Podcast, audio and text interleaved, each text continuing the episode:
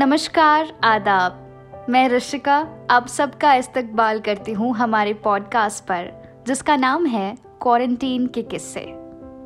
मुझे लगता है कि यह क्वारंटीन का दौर हमें बहुत कुछ सिखा कर जाएगा। यकीन माने, हर वक्त की तरह ये वक्त भी बीत जाएगा। पर इस वक्त से जुड़ी अच्छी बुरी बातें हमें हमेशा याद रहेंगी। इसलिए मैंने इस पॉडकास्ट के नाम में भी क्वारंटीन को शामिल किया है। इस पॉडकास्ट में हम कुछ कहानियाँ, कुछ कविताएँ कहेंगे और साथ ही साथ कुछ बातें भी करेंगे।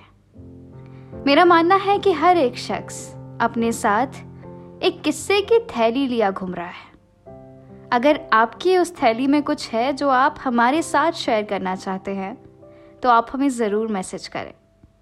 इंस्टाग्राम पर हमारा हैंडल रीच अंडरस्कोर ऋषिका के नाम से है।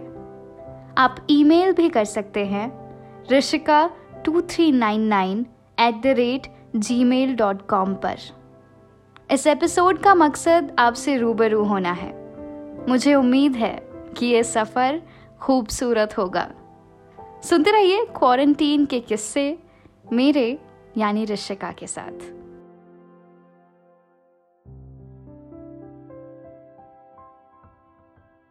घर बैठे खिड़कियों पर कुछ किस्से लिखती हूँ। घर बैठे खिड़कियों पर कुछ किस्से लिखती हूँ।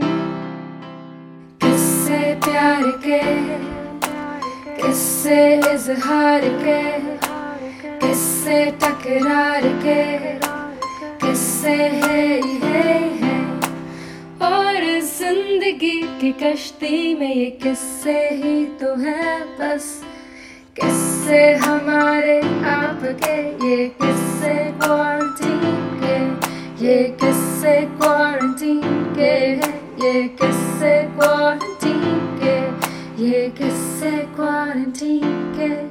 ये किससे क्वारंटीन